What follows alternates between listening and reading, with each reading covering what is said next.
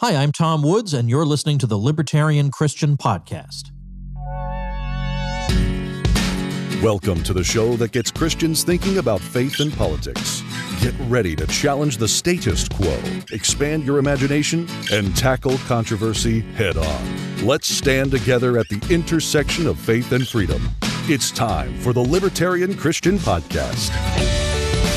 Welcome to another episode of the Libertarian Christian Podcast, a project of the Libertarian Christian Institute. I'm your host, Doug Stewart, and today I have Dr. Russ Roberts with us. Russ Roberts is the John and Jean De Nault Research Fellow at Stanford University's Hoover Institution. He hosts the award winning weekly podcast EconTalk and is the author of three economic novels and is also co creator of the Keynes Hayek rap videos. Russ, thanks for joining us. Great to be with you, Doug. So LCI as as our theme for the year has been human flourishing and I have wanted to talk to a number of people this year for, you know, just to kind of get their thoughts and, you know, what do they think of when they think of human flourishing. And you know, you were pretty much at the top of my list and part of the reason for that has to do with you have interviewed so many people from a wide variety of fields of study and also sort of subfields, you know, because, you know, in economics, there's all these kind of subfields and you can get all this data and information for people. And the one thing that you can't do by just listening to one person, like listening to hundreds and hundreds of people, is you, there has to be some sort of process of knowledge. And so when you, when you, Russ, have listened to all these people, I have sensed, listening to you for over 10 years, that you have grown and you have developed and adapted as you've grown and, and learned from other people. And so I just want to talk to you about part of that experience and also, you know, what you think of when you think of things like human flourishing. So I guess that would, would be a good place to start is if you heard the word or you talk about the word human flourishing at all, what do you think of? What would you explain to somebody? That's an interesting question. I, have never really tried to put it into words before. Uh, I always sort of assume that people share an understanding of what that means, but it is a vague term. I guess it means a few things. Uh, it means to use one's gifts as best as one can. That is, whatever your skills are, uh, whatever things you've been able to acquire in that whole path and journey of acquiring those ideas and knowledge and then applying them to to the world around you that's a part of human flourishing it's the opportunity to overcome challenges that are inevitable in life, both personal, emotional, financial, uh, psychological. It's the idea that life has meaning when it's lived well and life is fulfilling and satisfying. It's not just uh, about pleasure or money. Those are two things that can be part of human flourishing, but they're not the whole of it. And therefore, as one searches for things that lead to deep contentment and satisfaction to me that that's an, another part of of human flourishing so i would say it's a it's a mix of finding one's way in the world applying one's skills to that world and uh, growing in different ways emotionally financially psychologically that that allow you to find meaning and and richness in, in existence I really like those answers. And of course, I think I would agree as well the what what strikes me with your answer and this is sort of how i think of human flourishing is from two different perspectives. One is the individual perspective. How do i find human flourishing for me and those around me and, and how do i maybe even enable my children to achieve that and have a deep sense of meaning for their purpose in life and then there's the other aspect of it is, well, you know, libertarians often think about, you know, the world at large. We, we look at the world around us and we say, well, here here's some things that we need to be against because they're bad for us. Um, you know, aggression, violence, war, meddling in other people's affairs, that kind of thing. And so there's the aspect of human flourishing that is more, I would say, more about the common good, more about the other people, not just me. What do you think about that? Oh, for sure. I mean, I, I don't. I think when we think about what's a what is a good society, what is a good community, what is a good country, we have in mind, at least I do, the idea that there is an opportunity for flourishing, that we are free to choose our own path, free to explore what we think is of interest and meaning to us, uh, and that there are no uh, or minimal restraints from government uh, or the people around us in in restraining us from exploring that that vision that we that speaks to us. You know, your vision of the good life is unlikely to be mine.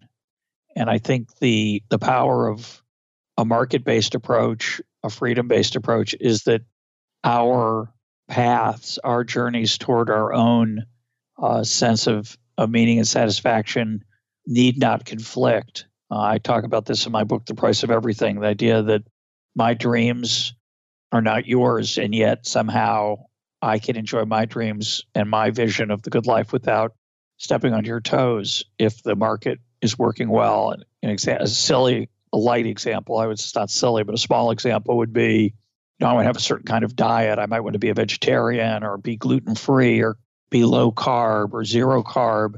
And the marketplace provides lots of choices for me if I'm caring about those things. And yet, if you want to be a couch potato, there's 30 kinds of potato chips for you to munch on while you watch TV. Uh, and that's just uh, an extraordinary thing that I don't lobby Washington to make sure there are enough carb free or mm-hmm. gluten free or, in my case, kosher options. Um, the market, which is just a shorthand way of saying the interest that people have naturally in getting my attention and business solves that problem. And that's an important part of flourishing. There's so many things that that we are able to use and enjoy in a free society uh, without having to worry about whether they're going to be there or not. And that is what allows each of us to chart that that path for ourselves. You know, I'm glad you use the example of the couch potato versus the you know the health health conscious person, whatever yeah. that choice set of, set of choices may be. And I think, and, and again, you know, the the the idea of a couch potato, you know, just on a Friday night only kind of thing, you know, everyone needs to relax or whatever. But I think when we think of choices like someone being health conscious versus someone who is just absolutely refuses to think about their health and just doesn't care and all of that, you know, we could look at we could be somewhat uh, judgmental maybe about that person and say, well, you're making poor life choices and you're making choices that no one would say would result in a meaningful life or or sort of leads to human flourishing. And I have had a hard time. Maybe you can help me with this. I've had a hard time when discussing with people who tend to be a little bit more um, sort of progressive and they want to sort of manage a lot more so that you know the poor aren't obese or you know people aren't making terrible choices like drinking you know six pints of soda. And you know, they ask the question, well, like, is it really good for you to drink that much sugar? And the answer I would answer is, well, no. And then, well, then why should we? Why should it be something that we don't, you know, give people parameters within which they don't uh, go go against the human flourishing that they just don't know it yet? Yeah, I'm pretty loath to take that perspective. Obviously, you know, that kind of paternalism is great for a parent. You know, when I'm raised, when I raised my children, my wife and I, when they were young we limited their intake of all kinds of things because we thought it was the right thing for them. Part of being a parent is to recognize that there comes a day when, or a year, uh, or a stretch where you have to let your kids mm-hmm. choose, mm-hmm. make their own choices, make some mistakes. Uh, and um, I think when we do that through the government, of when we when we try to constrain people and and decide what's best for them, I think there's two obvious problems. One is we may not know what's best for them. We may choose something that we think is flourishing that is actually not for them.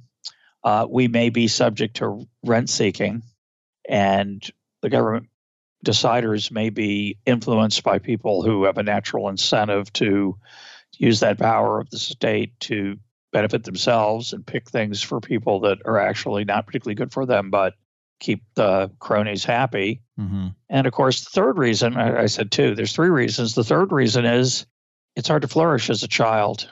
You know, the, the idea of flourishing is to stand on your own two feet with the help of others, you know, working with others, living with others, interacting with other people. It's not a lonely, isolated individualism, mm-hmm. but it's the result of your choices where you bear the costs and benefits, the consequences of of your actions and learn from them. And if there's a master in Washington, 535 masters in case of Congress making those decisions for you, you're still a child. And I don't, I think the infantilization of of society is one of the worst trends uh, that there is. You know, we certainly see it with things like dietary restrictions we were talking about, or you were alluding to, say about sugar or soda or trans fat. stuff. And then at a bigger level, we see it with Social Security. We force you to to not to save for your old age, that'd be one thing, but we force you to give to other people who are old so that when you're old, we can force other people to give that same mm-hmm. process to mm-hmm. help you. And I just find that um, that's what you do with a child with their allowance. You know, you say, I'm not going to, I'm going to give you, I'm going to give you $5 every time you do X, Y, Z, and I'll put it aside for you, take care of it so that when you get older, you'll have some money. Mm-hmm. Um, I don't think that's a good way to, to parent even. It's certainly a bad way to govern. Mm. Yeah, I mean, I think the, the, the issue that this gets to is something like you know people talking about you know in the public discourse about something called the common good. Do you do you think something exists like that? Like, what do you think of with that phrase? Does that make you cringe? I know a lot of libertarians don't like that phrase, and yeah, I don't like that phrase. I don't know what it means. Um, I don't want to be attacked uh, as a nation and say dominated by an aggressor. Uh, there's some common good there, but once you get past those obvious examples of um, avoiding a takeover by a totalitarian neighbor or a militaristic neighbor uh, somewhere, you've really that's like the end of the common good thing. Uh, and even that one, by the way, you could argue. Mm-hmm. Uh, people might argue that that it's complicated, but but in general, most things that the state does have benefits for some and costs for others. The idea that somehow we can add those up to get a net benefit is the wrong way to think about it, my view. When I began studying a little bit of economics, it had to, it really was a, around this whole idea of the common good. And everybody in my world, in, in the Christian world, was talking about the common good. They were also pretty progressive in their in their politics, and that didn't sit well with me. And so I had this sort of instinct to learn a little bit of economics and you know for a long time 5 years or more even I kind of had this thought that like, you know, economics is like that's that's the ticket. That's the field that will help me understand what it means to be, you know, to understand something like the common good or human flourishing or just, you know, the good life or whatever. Yep. And I'm not quite so sure it's all that encompassing. nope. Uh, I, it's not. Yeah, I suspect you don't either, and and maybe you can elaborate a little bit more. But your choice of guests over the last couple years has expanded beyond strict economics. Oh yeah, I'm less interested in economics um, than I used to be. Partly because I feel like I've learned what there is to learn. Uh, there's a lot more to learn. I just don't know of a guest that's going to teach me. Mm-hmm. Um, so if you said to me, uh, "I want to understand monetary policy," there there are a lot of people out there who claim to understand it. Uh, I struggle to know what they're talking about a lot of the time.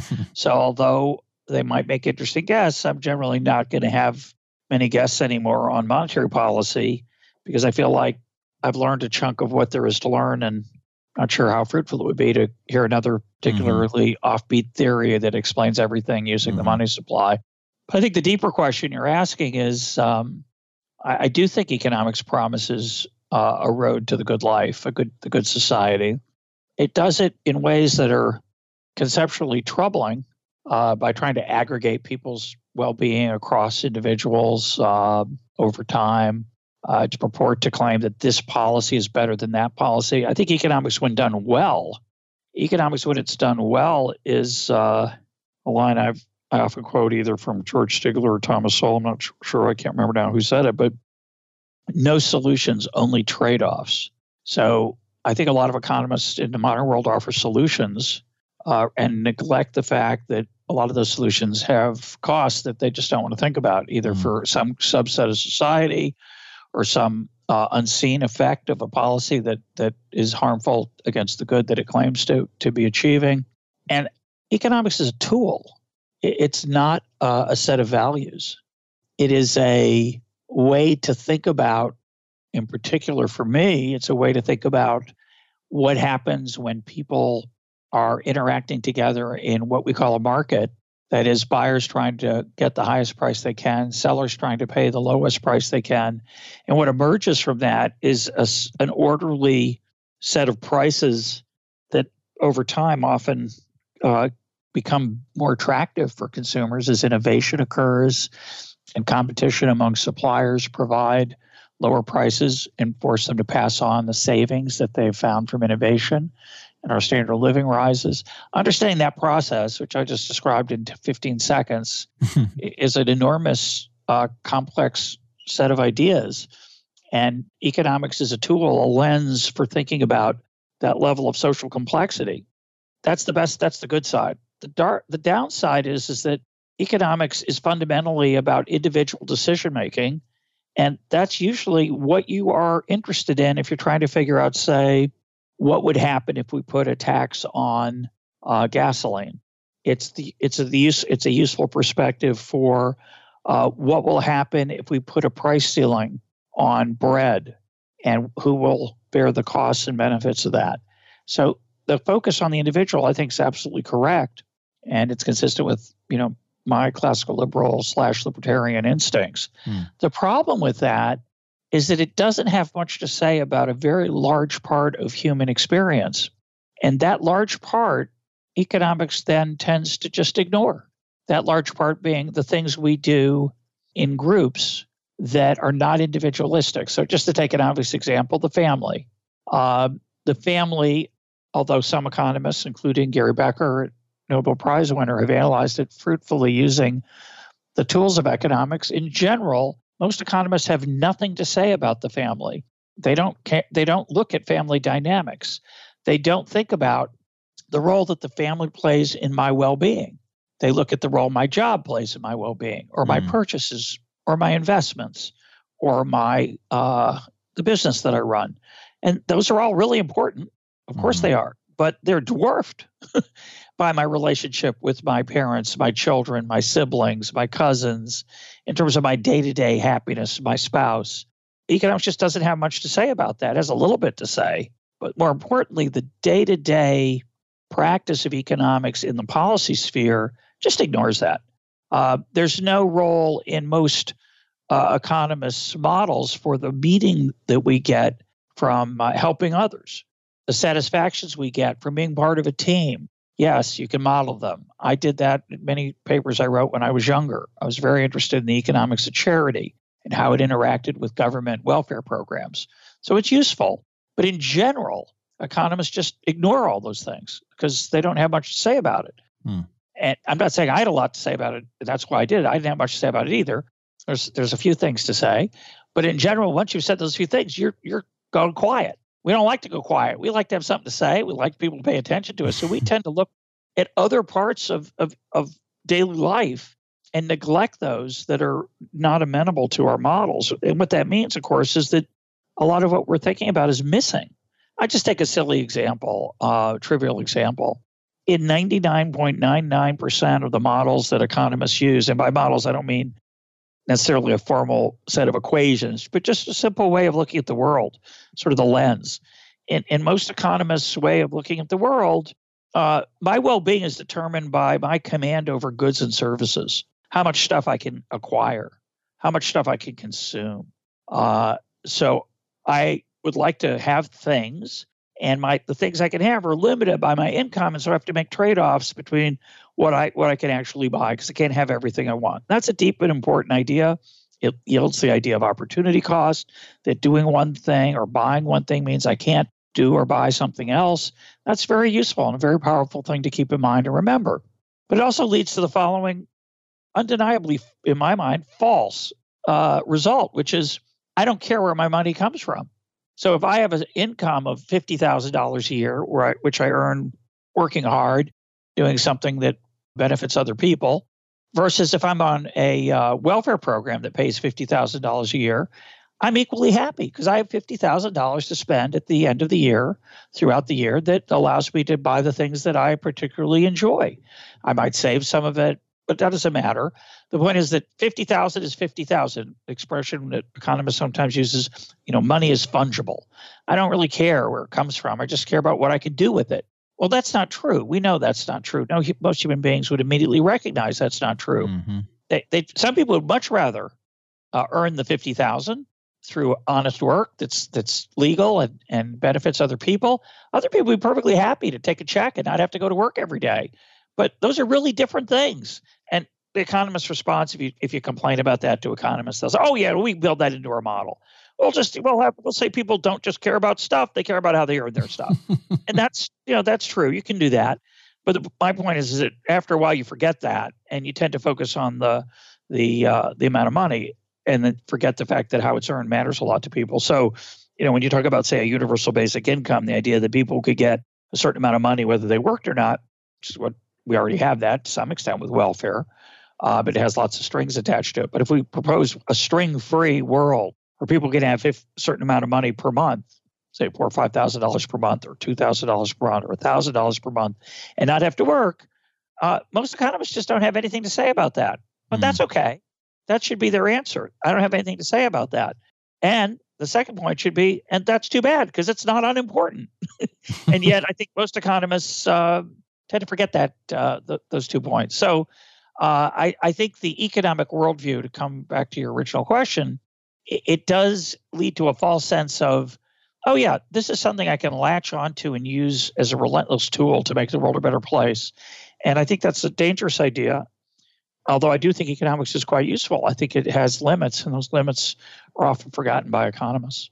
You know, you were talking about the person who do, does care about you know where their money comes from because it, it isn't just a matter of oh I have fifty thousand dollars, and I think you and I both know, and I think for the most part, people would want that fifty thousand dollars to come from their own efforts and that you know you you earlier talked about you know use one's gifts and applying them is often a very you know one way of measuring or thinking about human flourishing and i wonder how much of the equation of what human flourishing is comes back to finding one's way by finding ways to serve others mm-hmm. rather than just make it about you know well i need to have a job i might as well find something i can like you know because yep. we have that luxury in the west to do that Yep. Um, we, I say we, I, I do understand not everybody has that luxury. Uh, so do that that's caveat. Yeah. Yep. Um, but you know, human vocation is really important. Uh, it's something that's important to me. Um, I know people who just like to do things with their hands and they earn a living and that's fine. Um, and maybe they see meaning in it that I don't personally see, but, uh, what, what do you think of the meaning in, in our vocation and, and career and in our labor? Yeah, I think well in the second Keynes Hayek rap video that I did with John Papola, we have the line that I I very much love, which is give us a chance so we can discover the most valuable ways to serve one another. And I think that's what one of the things that makes market based economics so uh, mm. powerful for not just creating wealth, but for creating meaning and, and satisfaction. Having said that, it's striking to me how little we teach that, how little we think about it in our daily lives often. You know, we you and I both have podcasts. We have listeners out there who presumably enjoy what we are saying or hearing, what, what they hear from us that or they wouldn't keep listening. I don't think about them enough. You know, I'm glad some of them send me emails because it reminds me that I'm important in their lives, um, which is easily to forget when you're sitting with this headset on and you're chatting away. Mm-hmm. Uh, I, I, value the connection that I have with the guest, just like you're in this conversation. I like that you and I are exchanging ideas and, and talking back and forth with one another in a conversation. But it's easy to forget there's these other people listening. You don't see them. And that's true of every profession. A lot of the benefits that your job creates, that your time spent is is is doing is very abstract. You know, it's not like a baker if you're a baker, you see happy people and you're good at it. You see happy people in your store every day, and mm-hmm. ideally they're lined up because yeah, you're you're such a good baker, and that's deeply satisfying. As opposed to say, uh, the state buys the bread no matter how good it is and hands it out to people. Yeah, that's that's a less to me a very much less attractive world. Yeah, my uh, recently my daughter and my wife were reading one of the Tuttle Twins books, which had to, which was a children's version in this particular instance of the I, Pencil theme, and it was mm-hmm. about you know, the story of children learning that no one person knows how to make a pencil, and that not only do we need to think about all the different parts and who makes those parts, but the people who make the you know the plastic for the lunch boxes for the workers who do the trees you know the, yep. the, like you go that level deep and my kids sure. eyes are just like whoa. Like and they're really you know they're it, it is. And what what i thought was really interesting is last night they, they you know they asked me they said how do we help the pencil get made? Because the book said that you know like in in some way everyone helps make these pencils. And i don't know if it was quite that way. That's what that's what they understood from what the author uh-huh. was saying and i said well that's a really tough question but we serve people you know like just the fact that they were they were thinking about how do we help you know this grand you know interaction between other human beings was I, I for me somebody who likes economics and and likes to study them and my kids are you know not quite there yet uh, that was really touching for me to hear them oh, that's beautiful. talk about. Oh, it's beautiful because you know part of what i'm alluding to is is this unseen web of cooperation that takes place for the simplest of products and of course this is more complicated products the web's larger and more extended and we don't see it. It's unseen. Mm-hmm. No one coordinates it, no one designed it, no one steers it, and yet it's incredibly flexible and responsive. I use the example often of the the hundreds of millions, hundreds of millions of of, of Chinese who moved from the countryside to the city over the last few decades in search of economic opportunity, and many of them started sending their children to school who hadn't gone before, and many of those children started using pencils, and presumably, and yet there's no pencil shortage in the United States. And when you go to Staples or Walmart or CVS to buy a pencil, they don't say, "Well, come back in a year or two. The Chinese bought them all this year." So you go to bed at night, totally unconcerned and never noticing how this massive social change in the Chinese countryside, which should have affected you, was unnoticed. Mm-hmm. It just got coordinated without anyone. There's no pencil czar in the United States. There's no uh, cedar tree czar to make sure there's enough cedar for the pencils, mm-hmm.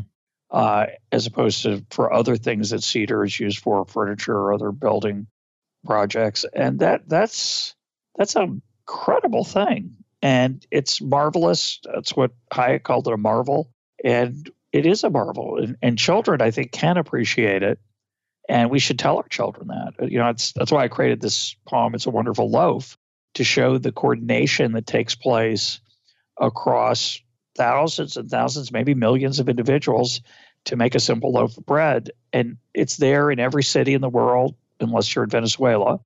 Venezuela, where it's top down and un, and it, and it's coordinated, and there is a probably a bread czar or something like it. There's no bread on the shelves, mm. and people fight and are, commit violence against one another to get at the scarce bread. And in the rest of the world, the places that allow market forces to work, some of them very capitalist relative to others, some much more regulated. Still, in all of them, I use, you know, in Paris, in Jerusalem, in Oslo, in New York, there's lots of bread, lots of kinds of bread, and it's not very expensive. Fabulous. Mm. and that's a wondrous thing, and we should we should appreciate it. Yeah, well, and I've heard you use the illustration of uh, pizza uh, Super Bowl. You know, uh, there's yep. still there's still bagels available on Sunday morning of the Super Bowl, even though there's been a lot of dough uh, yep. that diverted to pizza. Biggest pizza day of the year, um, but you can get anything you want made out of flour still that day. It's it's um, just keeps working. Nobody yeah. notices. Just you, know, you and me. Yeah. we notice. right.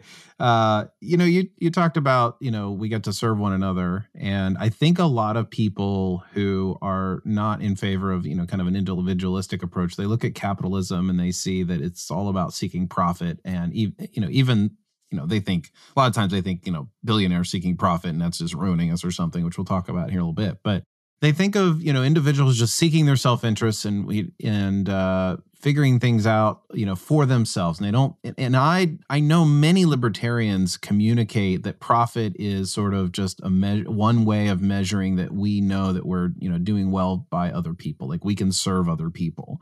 And i think it's really tough to communicate to people that's that this anti-capitalist mindset is actually kind of like actually harmful toward human flourishing. So you know kind of that's a meandering way to get to my question is do you think we can have human flourishing without free market capitalism? Or I mean, you can even kind of parse what you hear or think of when you think of those terms but i'll, I'll leave it there.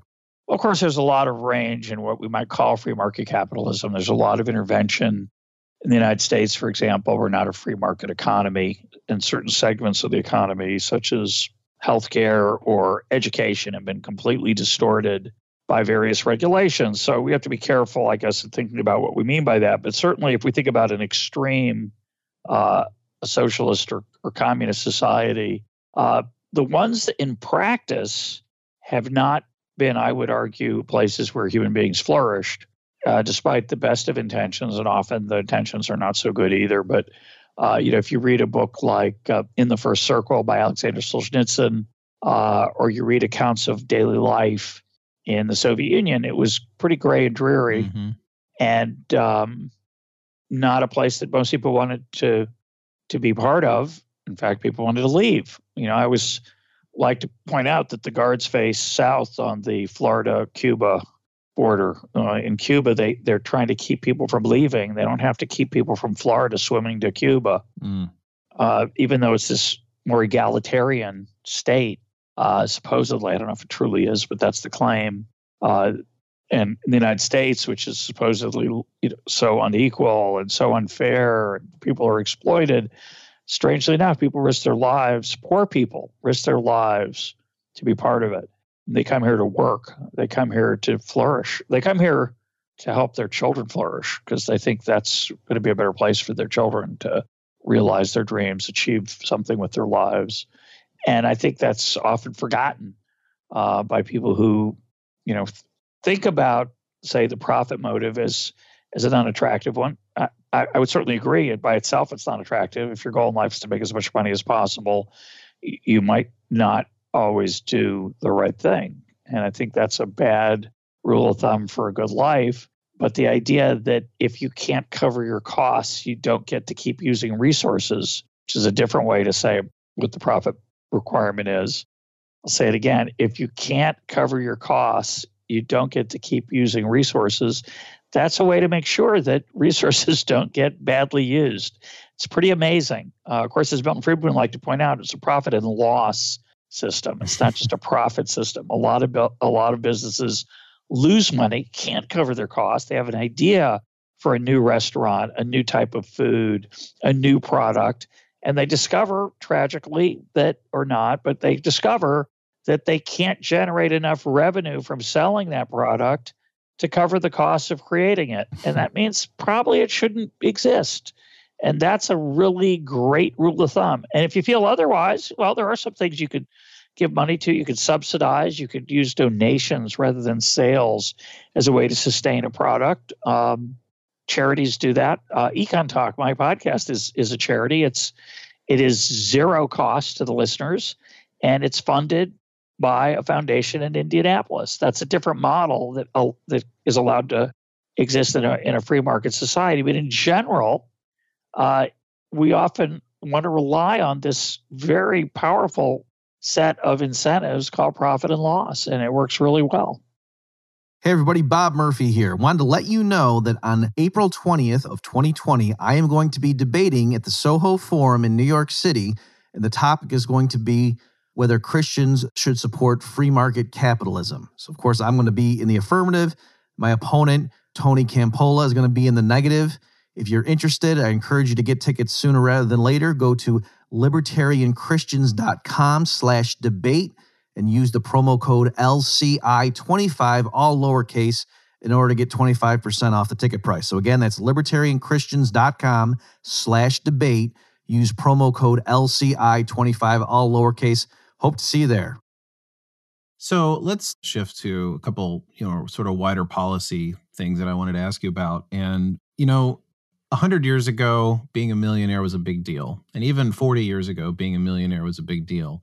And it's still a big deal to a lot of Americans. Yeah. It's like, hey, I want to be a millionaire. But that, but having, you know, winning a million dollars, you know, on a show uh, didn't is not quite as nice as you know winning a billion dollars because now we have billionaires that are out there and we've yeah. we've got a handful of companies that, that keep uh, hitting the one trillion dollar market cap, you know, mark, you know, become the first trillion dollar company, you know, for a day, and then someone else takes it. So we're, we're we're hitting that peak, and so whatever you know in terms of like economic value or economic you know like price value for you know individuals the the new top is now billionaire and one of the ways in which i think about this and you can critique this if you want is that at s- someday it might be 200 years from now you know, hitting a six figure salary uh, in 2020 right now, you know, in 200 years, it might be like, oh, yeah, I've made my first billion. And that's, you know, just the, the equivalent of us today hitting, you know, $100,000 in salary. And so eventually we'll all have, you know, sort of that baseline, maybe not standard of living, but there's, there's always this new peak that we can we can achieve too. Um, and so when people criticize billionaires um, for having too much, I thought, well, but that's what our great great great great grandkids are going to be able to have if we continue you know in in terms of this. Is that is that one way of thinking of it? Because i don't have that animosity toward billionaires and yeah i don't either except for the wrong kind. We can talk about that in a minute but sure. yeah, i think there's two things going on here. One is inflation. So a million dollars isn't what it used to be because a million dollars today doesn't buy as much as a million dollars bought 40 years ago. But that's not really your point. Your point is is that our expectations of what is normal life have grown as our standard of living has grown. And that's kind of an amazing thing. Most Americans today uh, and many people around the world are better off than the richest person in 1750, the richest person in 1900. Now, the richest person in 1900, you know, whether it was Rockefeller or Carnegie or J.P. Morgan or whoever it was in 1900, that person didn't have a smartphone, couldn't listen to Spotify, couldn't get a hip replacement, had to have probably, I think, root canal using a shot of whiskey instead of Novocaine or mm. some kind of anesthetic, uh, couldn't get a heart repair. You know, the list goes on and on and on. Died from an infection because they didn't have antibiotics. So think about the incredible improvements in our well physical material well-being, our spiritual and psychological well-being is a bigger challenge. But just in terms of material well-being, there's to me no doubt that we're all as well off or maybe better off than there's the top 1% of 100 years ago. And I assume that in 100 years, we'll all be as well off as the person we think of now as material well as materially rich. Having said that, of course, you know Jeff Bezos just bought an enormous estate. We're all we can't all have enormous estates uh, because land is is just physically scarce. So there will be a few things that people will compete over that only the richest will be able to have. But in general, our standard living just grows over time. And that's a beautiful thing. I'm more worried about that being sustained than, than I am about the fact that some people have more than others. Now, having said that, there are people who earn their money in ways that are not attractive through cronyism, through special favors from the government. And we ought to stop doing those. Uh, we ought to stop subsidizing the financial sector. We ought to probably stop subsidizing. And there's a better case to be made for it, but I still think it's wrong the way we subsidize education in the United States it's benefited me. Both those two things have benefited me. Right, the subsidies to Wall Street have made economists much more valuable because some of them go to Wall Street. So to keep them in academic life, as I've been, I get a better salary than I otherwise would have gotten. And generally, I'm in part of this industry that, that subsidizes the demand for my services. So mm. I've benefited from that too. I'm not proud of it. I think I wish we hadn't done it, but I benefited from it. Um, but you know, put those aside a lot of people are wealthy because they're really good at making other people happy. That would include LeBron James. It would include Adele. It would include uh, Angelina Jolie. It would include Scarlett Johansson. It would include uh, Stephen Curry. You name any entertainer, athlete, actor, actress, singer, songwriter, the scope that we have to entertain and delight 7 billion people around the world at relatively low distribution costs through the internet has made the most skilled among us incredibly wealthy relative to the most skilled among us 50 or 100 years ago. That doesn't bother me at all. I think it's great. Let's have more of it. Now, you can say we should tax some of that away and share it with other people. I don't agree, but that's a legitimate, you can say that. I mean, that's a legitimate position. Uh, but the idea that there's something inherently rigged or wrong with the system that allows people to get really rich, I think is a misunderstanding of what generates really high salaries in 2020. So I think, um, yeah, I'm not so worried about most billionaires. Um, it, you know, again, it depends on how they got their money. Yeah. Well, and I think that that is one of the like big complaints about people like and we'll pick on Jeff Bezos because that's just who people pick on right now because you and I would probably both sit around for a good hour just marveling at how amazing our life is with Amazon. Oh, it's fantastic. You know, like la- last time you were on my program, we were talking about Uber and Costco, and and you know we can talk about Amazon right now and say, well, Amazon's made our lives easier. Look at this, Jeff Bezos is serving the world. I can get deliveries on Sunday. I order something on a five o'clock. I couldn't believe this the first time this happened. I, I didn't even know it was going to happen. I ordered the backpack on like five thirty in the evening, and by nine o'clock the next morning, that backpack was was in a box on my doorstep. and I'm and I'm I'm in a rural area, So that was like boom. I'm like, what the heck? Like this is great. And then I noticed that I figured out why they have a warehouse relatively close to us now. But anyway, at the same time, there's this all this glorious, you know, gains to be made. At the same time, for you and me, not just Jeff Bezos, uh, there there is a lot of cronyism behind that. There is a lot of um, ill-acquired, if if we want to be judgmental about it, ill-acquired wealth. Um, and so, you know, people talk about Elon Musk with the same thing. They they oh, but he takes all these government subsidies. Sure, he's making this amazing new car that might be the future, but it, it gets complicated because which which I know is a phrase you like to say. Uh, it's kind of a mix, and you know, convincing people on the left, which is kind of what I have in mind here when we talk about people against capitalism, is is really tough because it is a mix, and you have to kind of parse that out if you if you can even do that. Well, I think you have to make a distinction between. I would make a distinction between, say, Amazon and some other tech companies that have made their money by selling my my information to third parties. Mm-hmm. Something that we might want to change the property rights system there, the way it's defaulted to the to the ownership of the tech companies. But if we're talking about Amazon, I think it's pretty clear to me. It's clear to me that their great success stems overwhelmingly from a vision that was implemented through the web in a way that was incredibly effective and efficient and is just amazing. Now, it's not good for every single person, Obviously, if there's some products they discriminate against on their site, there are issues there that are worth talking about, but those are small relative to the overall impact. The opportunity to buy uh, books from all over the catalog compared to a world where you'd walk into a well, most cities just didn't have a decent bookstore. Mm. Um, so giving people access to knowledge and information as they've done, if that was the only thing they did, I would be grateful for that vision. It's incredible. I think the reason that people don't like them is they think somehow that their success is and profits are due to the fact that they exploit their workers. And people who work for Amazon can have a hard time. It's not a, a lot of the jobs at Amazon, not all of them, obviously, but the warehouse jobs are not uh, glamorous.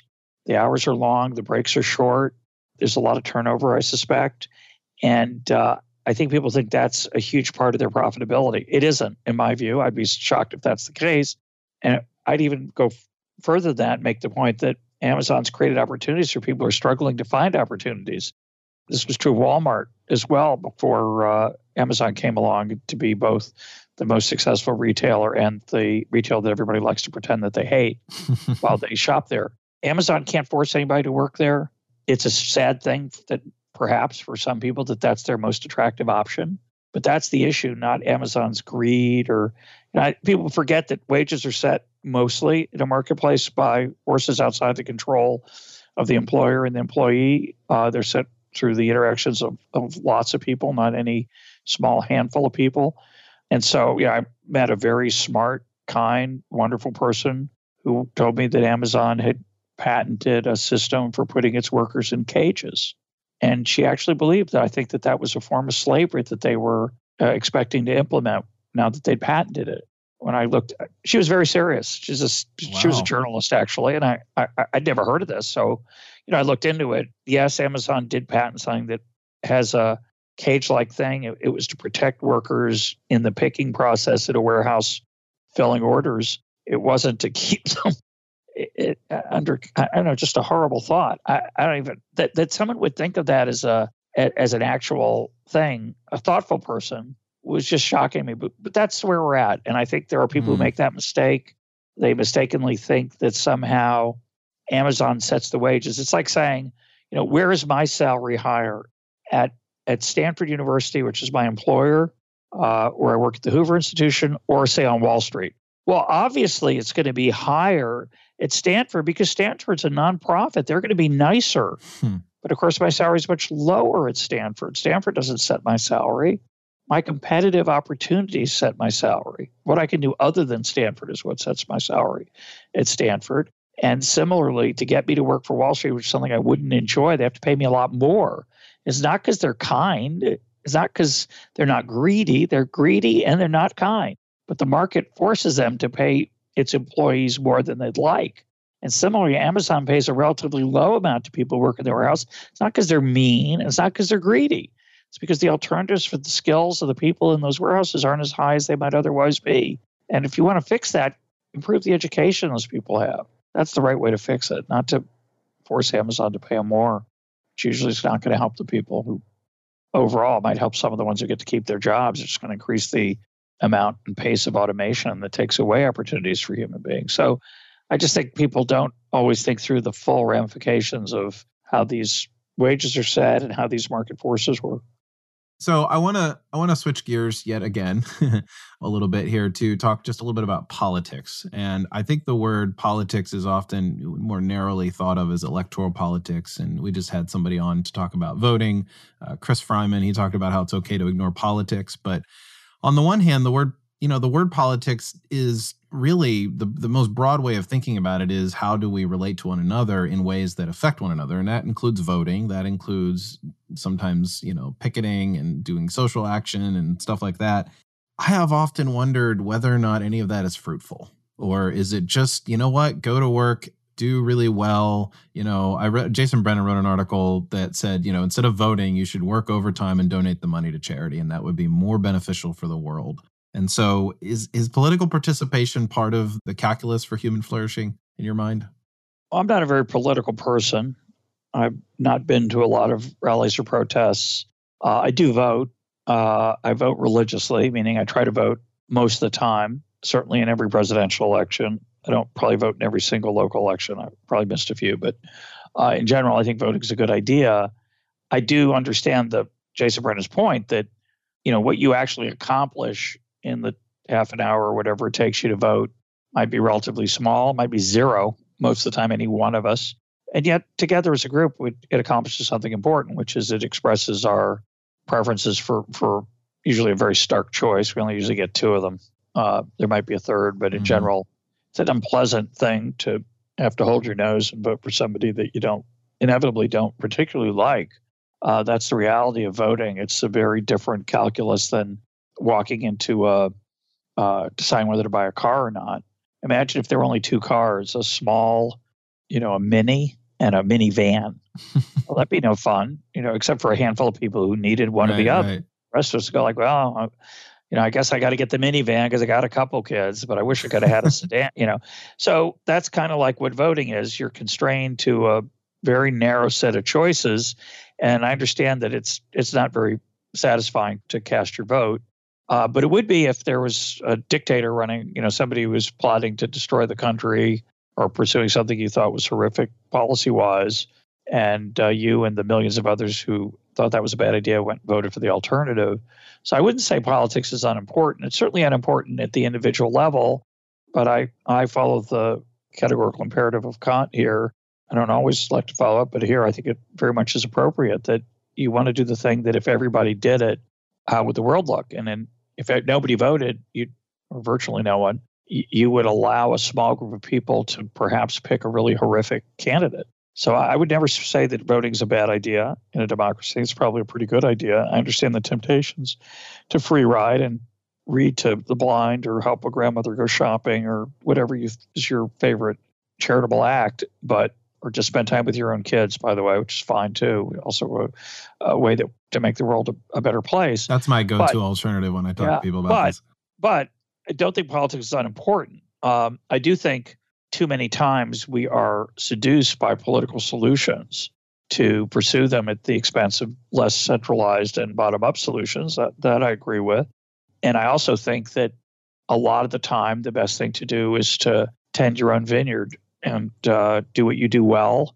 And that might be running a podcast, and it might be taking care of your family, and it might be working hard and making opportunities for other people in a business. So I think there's a, a zillion ways to make the world a better place that are better than, say, being quote an activist, uh, a phrase I do find somewhat um, frightening.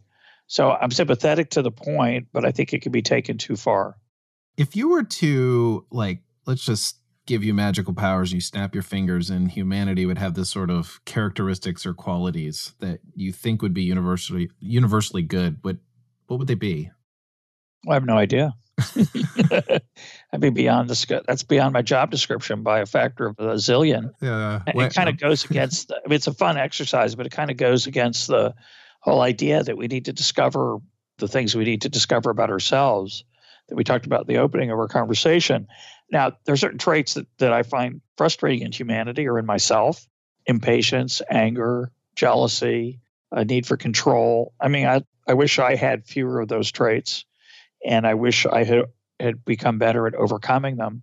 And I, I'm 65. I haven't given up. I think I can work, continue to get better at some of those, at being less angry and in being more willing to give up control and to be more patient. But I don't, I don't think I'd take a pill that would do all those things automatically uh, if it came with some side effects that maybe I wouldn't like. It would seem to me to be the opposite of what it is to flourish. You know, when I wrote down that question, as I was thinking about this, I, I had a hunch your answer would be what it was. uh, Russ, I really appreciate you coming on and having this conversation with me. There was about, you know, 30% more questions that I had that uh, we just don't have time to get into. So maybe we'll save that for another future recording. Thanks for being on the podcast. Great talking with you, Doug. Thank you for listening to another episode of the Libertarian Christian Podcast. If you like today's episode, we encourage you to rate us on Apple Podcasts to help expand our audience. If you want to reach out to us, email us at podcast at libertarianchristians.com. You can also reach us at LCI Official on Twitter.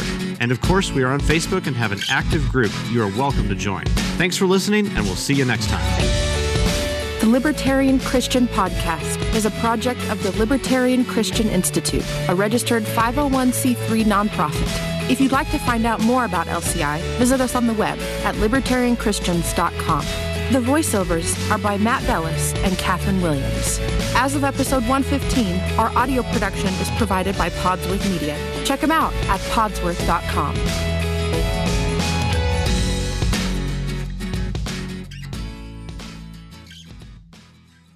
Hey, podcast listeners. Since you like listening to audio content, we wanted to let you know about a new audiobook titled Called to Freedom Why You Can Be Christian and Libertarian.